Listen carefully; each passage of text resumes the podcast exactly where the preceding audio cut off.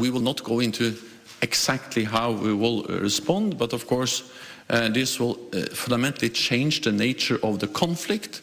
It will, uh, it will uh, uh, mean that a very important line has been crossed. Well, that's NATO Secretary General Jens Stoltenberg today answering the question, or I guess not answering the question what would NATO do if Russia used a nuclear weapon, launched a nuclear attack? Yes, it would obviously mean a significant line has been very has been crossed would be a very serious thing, but there would have to be consequences. To what extent does Vladimir Putin fear those consequences? How serious is he about the use of nuclear weapons to try to shore up his position in Ukraine, a situation that is starting to slip out of his fingers?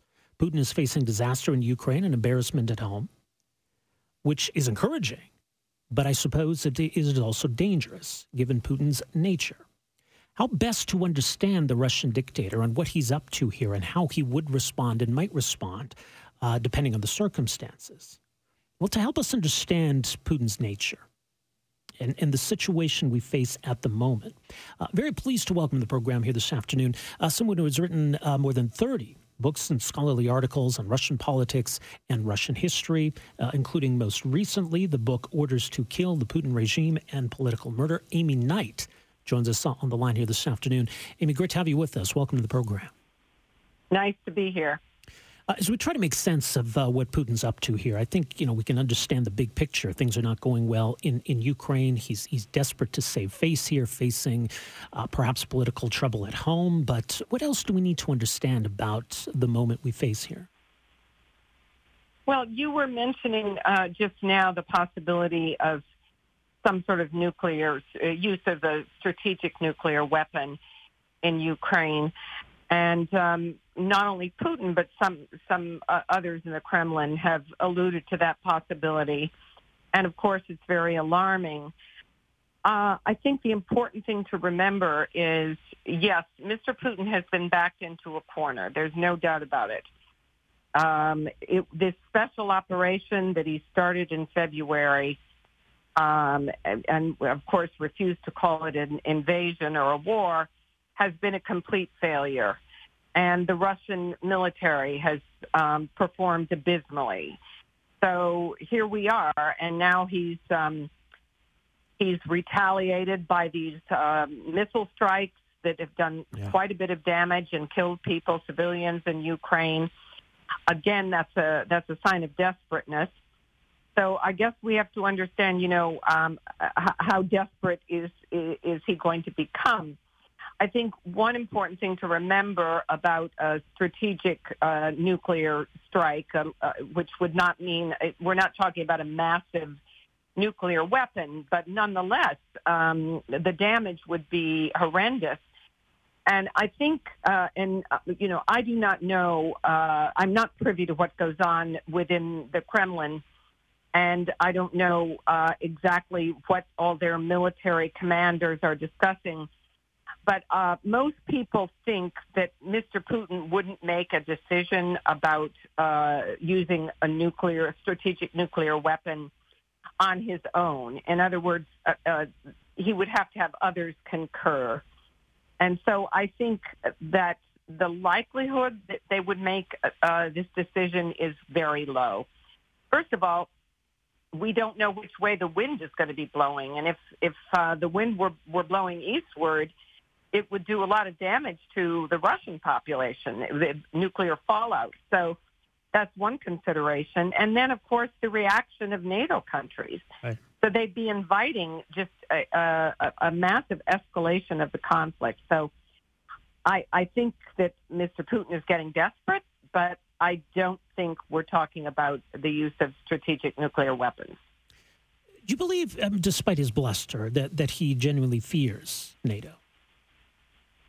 That he genuinely fears NATO? Yeah. Of course he does. I mean, he's feared NATO for a long time. But of course, we have to uh, we have to ask ourselves his perception and uh, Mr. Putin's perception and his own fears are not necessarily a reflection of the reality. And I think that they um, uh, definitely, the war in Ukraine that Russia has been carrying out is uh, first and foremost, a war also against NATO. And uh, President Putin has never felt comfortable with what happened after the collapse of the Soviet Union in 1991.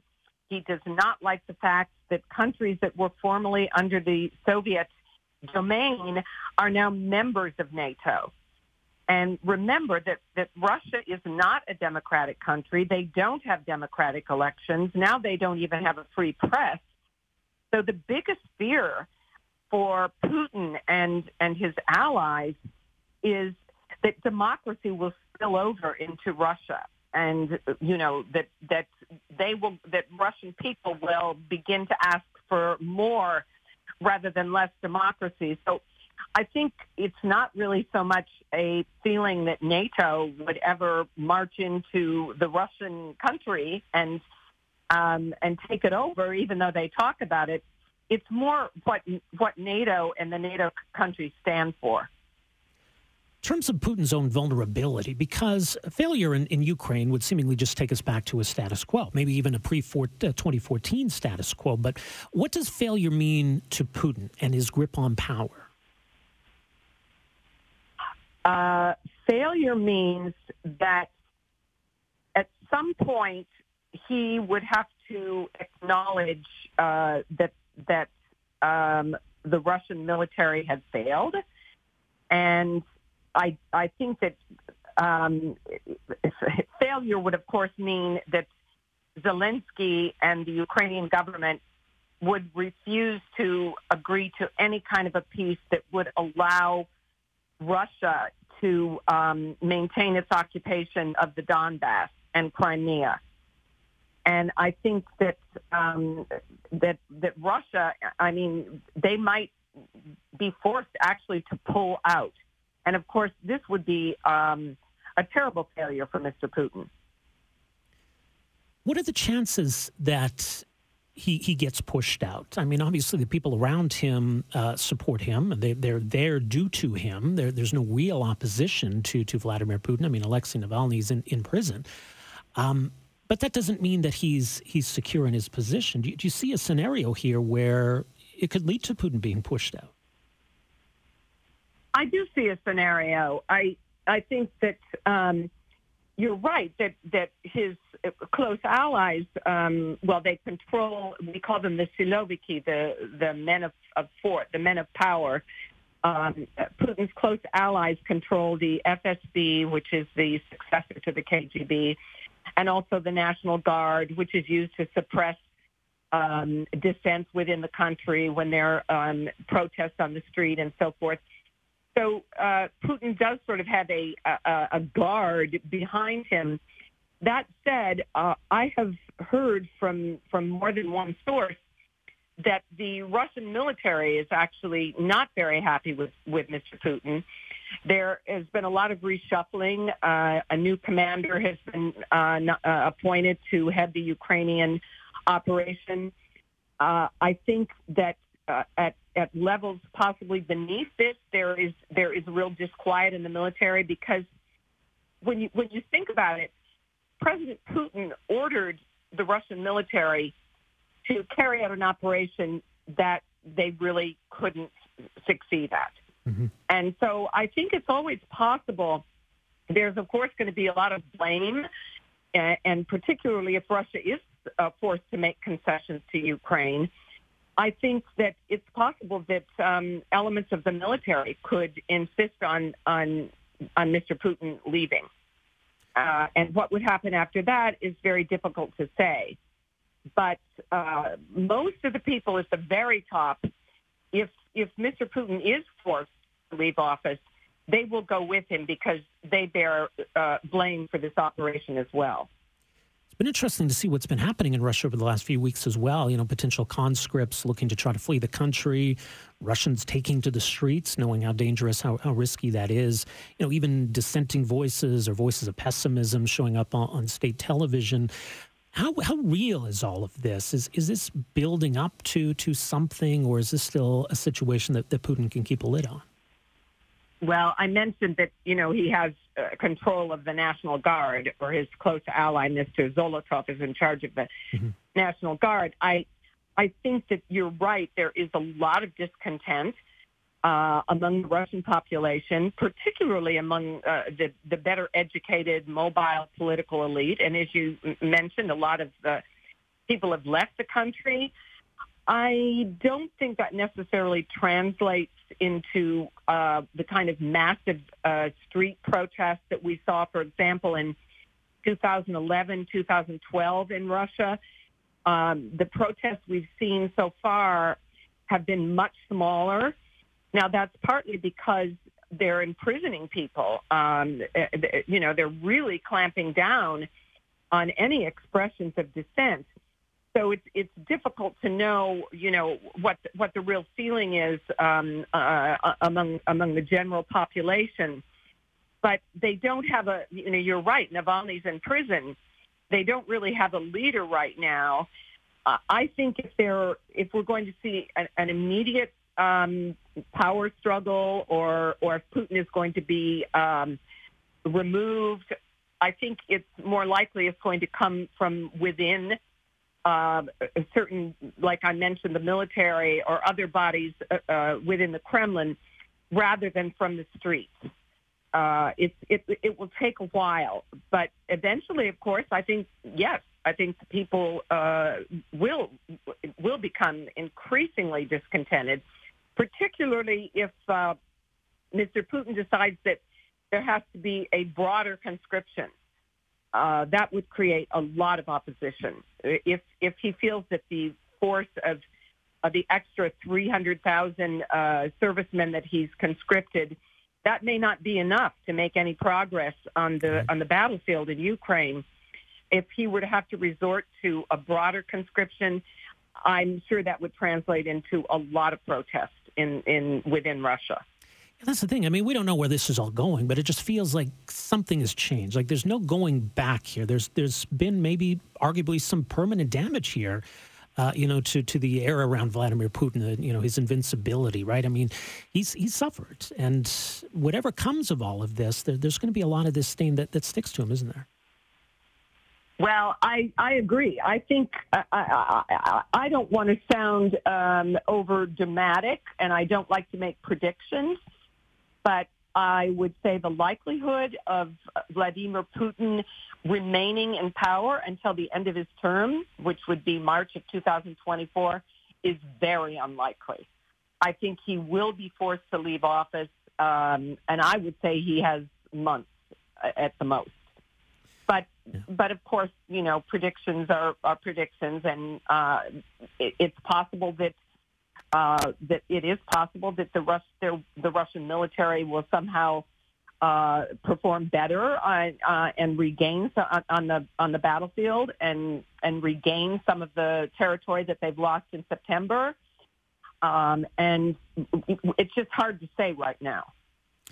Well, we'll see where it all goes from here. We'll leave it there for now. Amy, appreciate the insight. Thank you so much. Make some time for us here this afternoon. You're welcome. All the best. That's uh, Amy Knight, uh, as mentioned, the author of uh, several books and scholarly articles on Russian politics, Russian history, including her most recent, Orders to Kill, the Putin Regime and Political Murders, to sort of understand the nature uh, of the individual who's, who's driving so much of this. You know, it was his decision to, to invade Ukraine. It's his decision right now uh, to decide what to do.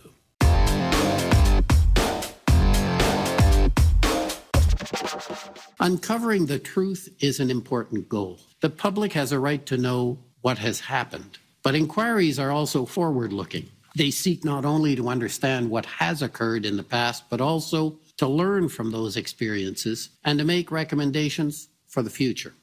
That's Commissioner Paul Rouleau talking about this public inquiry, which began today into the government's invocation of the Emergencies Act to better understand what happened, what led to that decision, the announcement on February 14th, but to also learn from that and how we might approach a similar situation should it arise in the future. So, what is at stake here? What are the important questions we need to better understand? You know, what, what do Canadians need to know, and should Canadians care? About all of this. Joining us uh, for more, very pleased to welcome to the program here this afternoon, Laura Berger, uh, staff lawyer and spokesperson with the Canadian Civil Liberties Association, ccla.org. Laura, great to have you with us here this afternoon. Welcome to the program. Thanks so much. It's great to be here. Well, what is at stake here? What, what do we need to learn from this process here? So in in mind that the Emergencies Act was created as a piece of legislation in the late 80s. It has never been invoked. This is the first time in Canadian history. So I think it's really important that Canadians take a look at the context, why the Emergencies Act was invoked, at the orders that were promulgated under the Act, um, and really get answers about whether it was necessary or not, whether the legal and constitutional threshold for declaring a national state of emergency was truly met. Well, and, and the law is clear on that, right? I mean, the government uh, announced a public order emergency. The Emergencies Act spells out the threshold for what constitutes mm-hmm. a public order emergency. So that, that would seem to be then a pretty central question here whether this situation met that threshold. Absolutely. And I think a key question that we have is whether the existing legal tools that the government had at its disposal would have been enough. Would it have been enough? What other options was the government considering? Um, could the government have resolved the situation using ordinary police powers, uh, ordinary peacetime, non-emergency time powers, um, and simply different strategies, different deployment of resources. Um, another question we have is wh- whether and why it was necessary to declare a state of emergency across the entire country. Because keep in mind that those emergency orders were not geographically limited to Ottawa or to border crossings. They applied coast to coast to coast right across the country to every single Canadian, um, restricting our rights to gather and to participate in protest. Uh, so that's a key question for us as well. What evidence was there um, that that was necessary, and could there have been a more tailored, narrow order um, that would have served a similar purpose? How extraordinary are the powers contained in the Act? This is uh, obviously, you know, th- there's a high bar set here for a reason. This public mm-hmm. inquiry is happening because of that high bar. But talk about, you know, why we need to be careful about lowering the bar too much and allowing governments to, to make use of mm-hmm. these powers. So essentially, what the Emergencies Act allows the Prime Minister and Cabinet to do is to ask first, act first, and seek permission second. Normally, uh, if the government wants to do something, first it has to be debated and scrutinized in Parliament, and democratically elected MPs get an opportunity to look at it before it comes into effect. Emergency legislation flips that on its head. The idea that in an emergency situation where you time is of the essence, the government needs to be able to ask first, act first, seek permission later. Um, and in a democracy, that's not usually how things work. Um, so that, you know, for those of us who are constitutional law nerds um, and those of us who, you know, really care about our democratic structures, that's really exceptional that the prime minister and cabinet would have extraordinary power, and it's only after the fact, once the damage is done, that they have to go to parliament and that there are these types of oversight mechanisms to see whether their decisions were justified.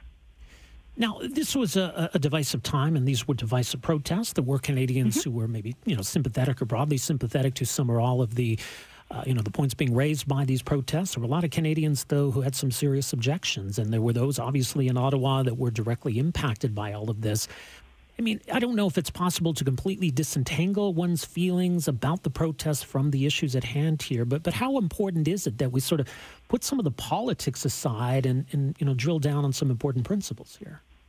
For us, it's absolutely essential. Um, we, as an organization at the CCLA, are clear that the situation in Ottawa was incredibly difficult, uh, and it was incredibly difficult for many people who lived through that experience. That's not at all what we're denying.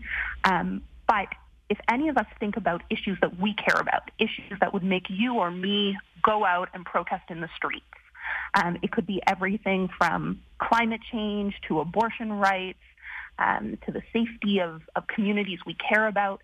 Think about those issues that would make you go out and take to the streets to protest. How should the government deal with those situations if the protests are disruptive? Um, that is what is at stake, right? How, as a society, we deal with that level of uh, disruption and what rights we have to express our opinions and engage in protest. So whether or not you were supportive of the trucker convoy or some of the messaging, um, the questions around what government can do um, and who they have to explain themselves to afterwards, those are questions that we can all care about. How optimistic are you that we'll, we'll have a better understanding of all of this uh, at the end of this process? You know, uh, as you heard from Commissioner Rouleau, um, there are thousands of documents and dozens of proposed witnesses. Mm-hmm. Um, there's going to be a lot of information presented. It's going to be dense. Um, our lawyers who are participating in the inquiry have their work cut out for them. Um, but that's the sort of the unsexy work of democracy is to go through all of that evidence, to test that evidence rigorously, um, and to get some answers. And so I am optimistic that we will get information that is helpful. And as in addition, we will get recommendations for the future. Um, again, this is the first time the Emergencies Act has been invoked in its 30-year history, over 30 years. Um, so I think we owe it to ourselves as a society to ask those questions, get that information, and see whether there are improvements um, and tweaks that need to be made. Because who knows in the future what kinds of emergencies might arise um, and what actions the government may wish to take. Now, obviously, we don't know at this point what we're going to learn through this process. But if, if at the mm-hmm. end of all of this, um, you know, the government has failed to to justify the necessity of, of the invocation of the act, that, that we didn't mm-hmm. meet the threshold, where does that leave us? Do we just shrug and hope the governments do better next time, or what would be what would be the options at that point? Well, you know, Canadians have the ability through the political process to make their voices heard. So if, mm-hmm. if Canadians are paying attention and don't like what they're hearing from the government, um, I hope Canadians will either you know make decisions at the ballot box or speak up, call your MP, um, you know, tweet at your MP, ask what's being done. I think that that democratic accountability is huge. In addition, there can be recommendations made for the future, whether it be amendments to the Emergencies Act, um, whether it be other changes around policing, around police oversight, around the relationship between um, different law enforcement bodies. There may be recommendations that come out of this process um, that can equip us as a country to deal fairly democratically um, with emergencies that arise in the future. So, uh, so, you know, as you heard from Commissioner Rouleau, there are pieces that is really forward-looking, um, and that's the, you know, again, the advocacy work of trying to tease those things out and figure out uh, how can do even better. Well, we'll see how it all plays out. Much more is mentioned, ccla.org. Laura, again, thanks for joining us here this afternoon. Appreciate it.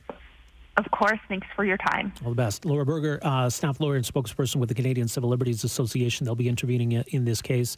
Uh, and so we'll see what the next uh, several weeks come up with here.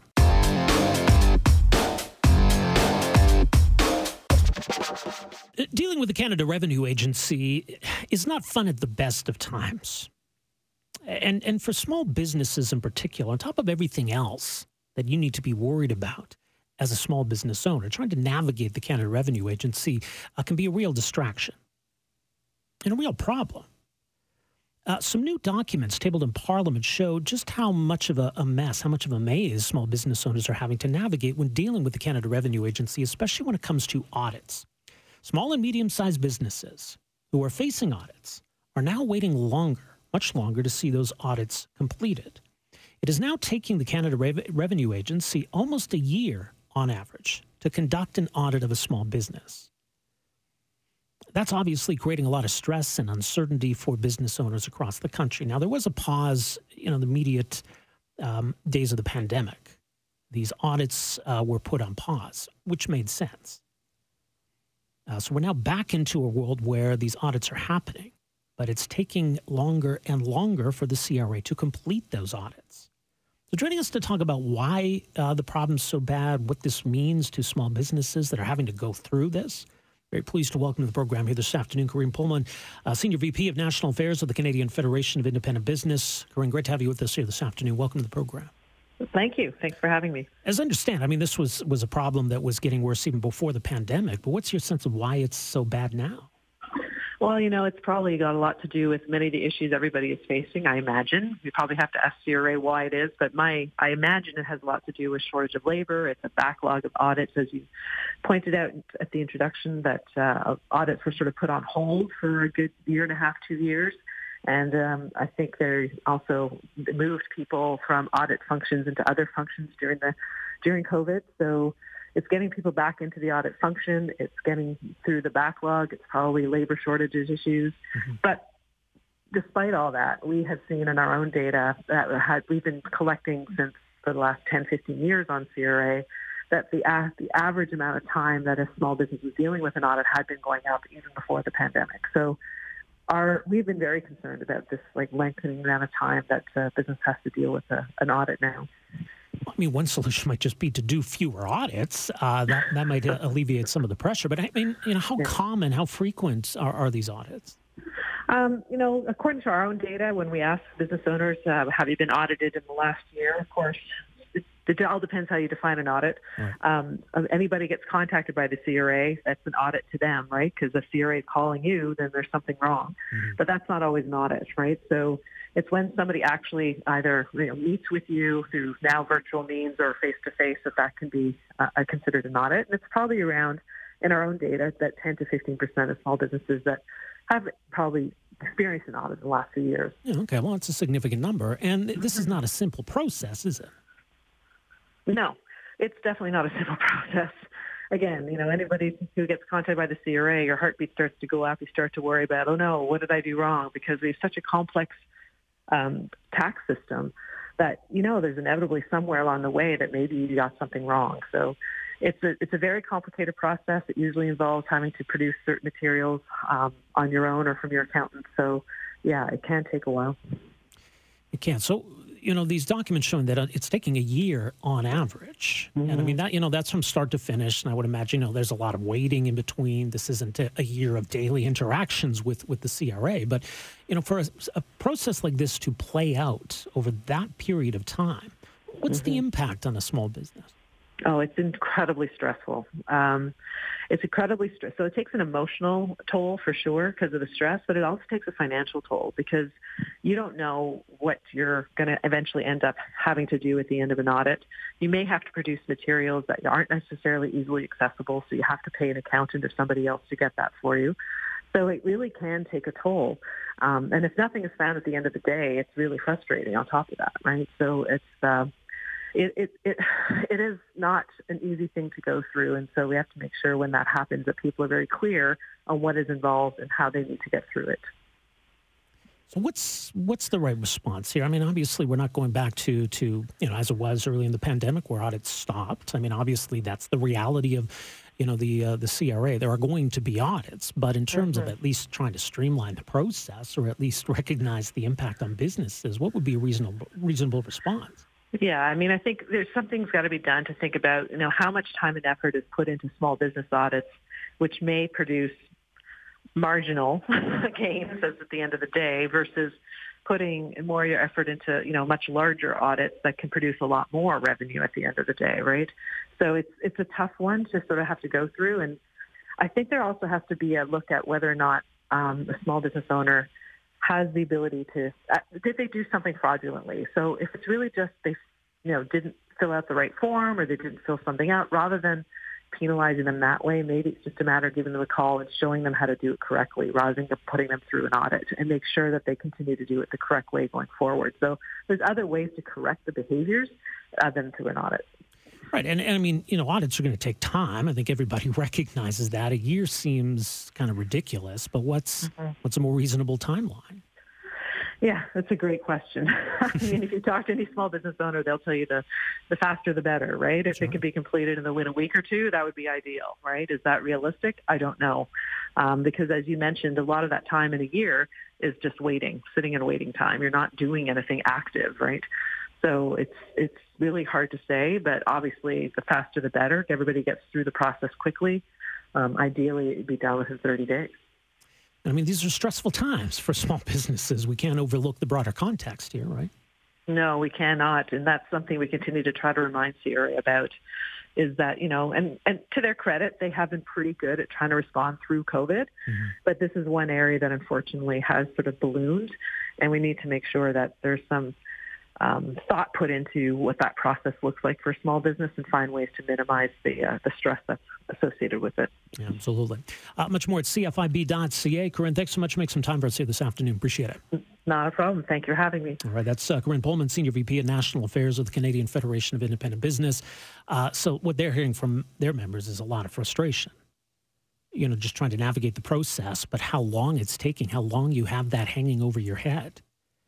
And yeah, when it comes to small businesses, I mean, it's bad enough for individual taxpayers, but there's a lot more complexity when it comes to small businesses. So yes, it's a very demanding process, and obviously the worry that if you know they find something uh, that that doesn't seem right, it's just going to drag it out even further. There could be some some consequences. Look, obviously there's an onus on everybody, you know, individual taxpayers, businesses, uh, to be responsible in your accounting and to realize that yes, you may be audited at some point, and if you have everything in order, then that should theoretically go smoothly. But it's an incredibly stressful process on top of everything else that small businesses are having to navigate right now. So I don't think anyone's saying, look, CRA should just never audit anybody. I think under the circumstances, if they're the ones facing staffing shortages, if the resource uh, problem is on their side, then maybe the response for now is to do fewer audits if that makes it easier to, for CRA to manage the burden right now. Uh, and until maybe they get their resources built up, then maybe that's how it should be. If the CRA is trying to do more audits with fewer staff and resources, then this is the result. That's not the fault of business owners. They're not the ones that are doing anything that's contributing to the length of the process here. This is kind of a CRA problem. So, yeah, for me, I think the, the, the first step should be uh, until you can address that, you need to scale back. And if doing fewer audits, if you're finding more problems, then maybe you could try to justify, you know, stepping up the number you're doing. But there's no way that something that that should take a year. Like no way at all. That's just that's completely unreasonable. Like she says, there's no magic number here. The sooner the better, yeah. But, you know, to say 50 days, 100 days, 87 days. Like, you know, there, there is no arbitrary set magic number for how long it should take. And sometimes it's going to depend on what's uncovered or what's missing or what needs to be double checked, right? Um, but yeah, this, this seems unfair. Thanks for downloading and listening to the podcast. Don't forget to subscribe, rate, and review for free at Apple Podcasts, Google Play, or wherever you find your podcast. You can also find me on Twitter at Rob Breckenridge, and you can email me rob at 770chqr.com. Talk to you next time.